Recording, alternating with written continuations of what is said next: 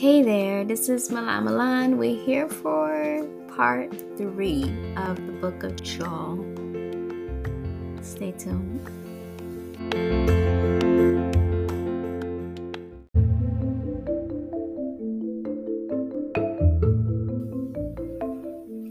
All right, so we're here. Joel 3, this is where God judges the nations. So you understand just a quick recap that Joel is a three chapter book. It is a minor um, prophet, meaning that the book is not long in length, not necessarily about the prophet himself or any of the words in the book, right? It doesn't have a lesser meaning, it's just the length of the book. So it's only three chapters, it's a minor prophet. Okay, so here we are, Joel 3. God judges the nations.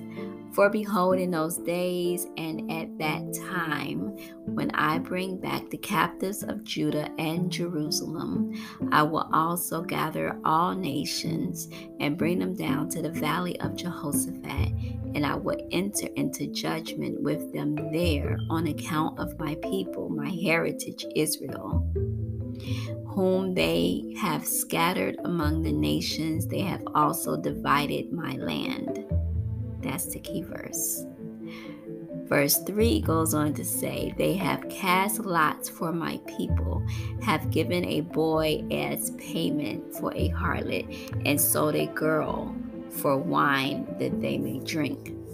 Indeed, what have you to do with me, O Tyre and Sidon, and all the coasts of Philistia? Will you retaliate against me? But if you retaliate against me swiftly and speedily, I will return your retaliation upon your own head, because you have taken my silver and my gold, and have carried into your temples my prized possessions. Also, the people of Judah and the people of Jerusalem you have sold to the Greeks, that you may remove them far from borders. Behold, I will raise them out of the place to which you have sold them, and will return your retaliation upon your own head. I will sell your sons and your daughters into the hand of the people of Judah, and they will send them to the Sabaeans, to a people far off, for the Lord has spoken. Proclaim this among the nations, prepare for war. Wake up the mighty men. Let all the men of war draw near. Let them come up. Beat your plowshares into swords, and your pruning hooks into spears. Let the weak say, I am strong Assemble and come, all you nations, and gather together all around. Cause your mighty ones to go down there, O Lord. Let the nations be wakened and come up to the valley of Jehoshaphat, for there I will sit to judge all the surrounding nations. Put in the sickle, for the harvest is ripe. Come, go down, for the winepress is full, the vats overflow, for their wickedness is great multitudes, multitudes in the valley of decision. For the day of the Lord is near in the valley of decision. The sun and moon will grow dark, and the stars will diminish their brightness.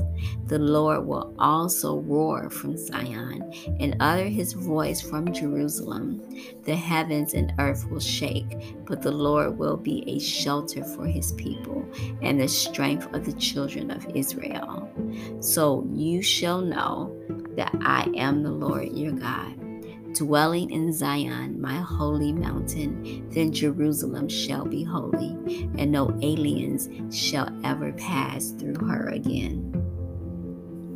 And it will come to pass in that day that the mountains shall drip with new wine, the hills shall flow with milk, and the brooks of Judah shall be flooded with water A fountain shall flow from the house of the Lord and water the valley of Acacias. Egypt shall be desolate, and Edom a desolate wilderness. Because of violence against the people of Judah, for they have shed innocent blood in their land. But Judah shall abide forever, and Jerusalem from generation to generation. For I will acquit them of guilt of bloodshed, whom I have not acquitted. For the Lord dwells in Zion. So, that's the book of Joel. Now, the key verses that we're, the key verse that we're looking at is verse 2. Verse 2 says, I will also gather all nations and bring them down to the valley of Jehoshaphat, and I will enter into judgment with them there on account of my people, my heritage Israel, whom they have scattered among the nations. They have also divided up my land. So, let's just look into this verse 2, where it says, I will gather all my nations and bring them down to the valley of Jehoshaphat, and I will enter into judgment with them there on behalf of my people and my heritage, Israel. The valley of Jehoshaphat is the same as the valley of decision. Jehoshaphat, it means that Yahweh judges. So the decision being made in the valley of in the valley is is God's decision, is not the multitudes. And then is the geographical location of the valley is in the Kidron Valley. So that's on the east side of Jerusalem. So mind you that the decision that's being made in the valley is God's. So the day of the Lord. This is a time that will include the gathering of all the nations, right?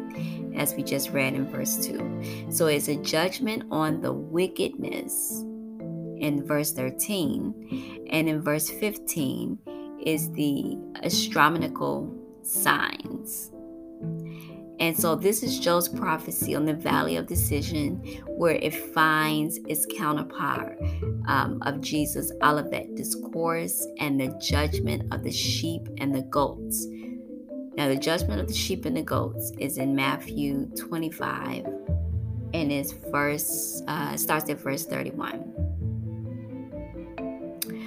So, this is a judgment that God Himself will bring and he is saying that he's going to gather all the nations. So, did you understand what they are saying? Because the focus is the future day of the Lord that is to come.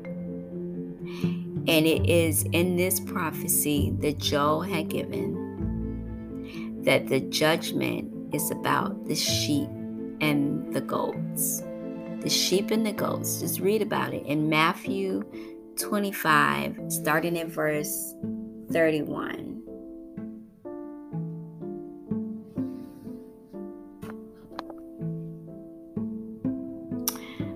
So that's something for you to read on your own.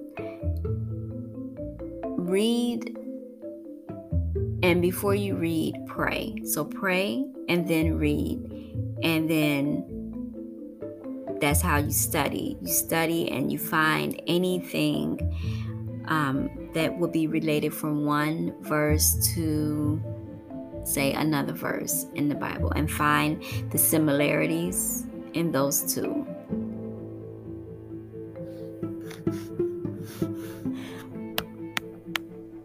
But this is the end of Joel.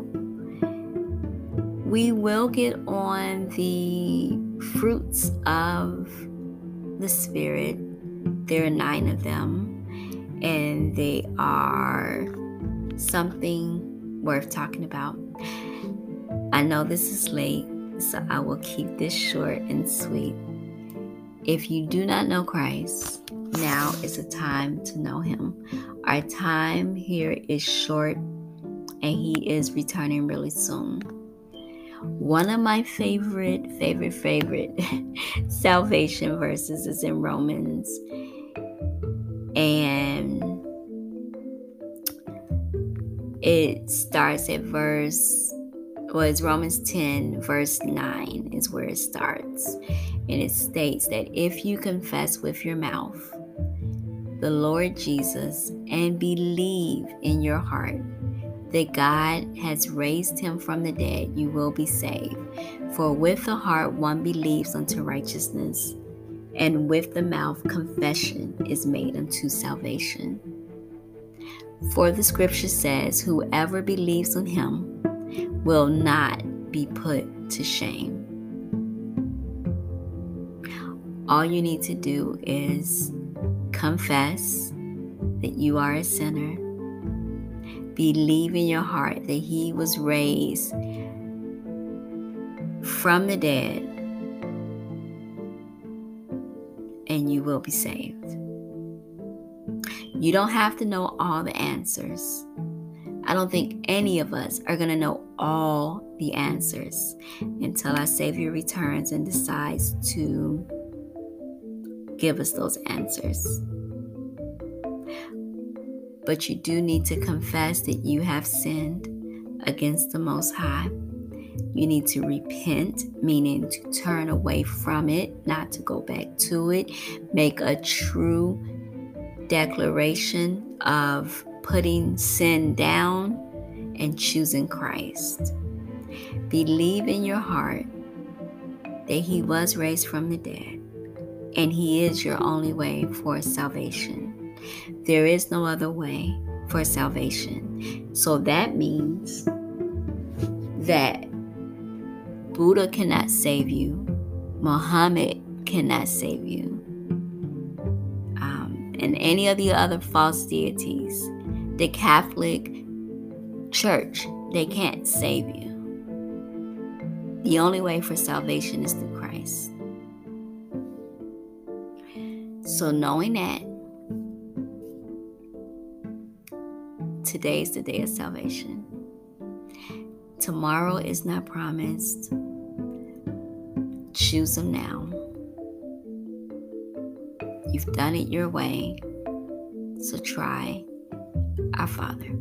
He truly loves you. He will always be there for you, and He will forgive you.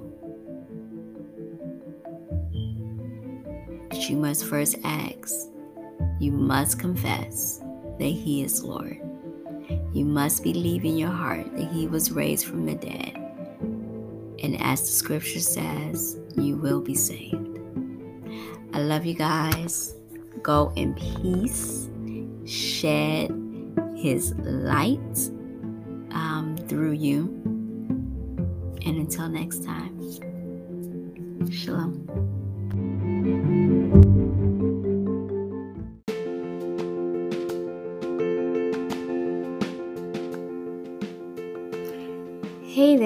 This is Milan Milan. We're here for part three of the book of Joel. Stay tuned.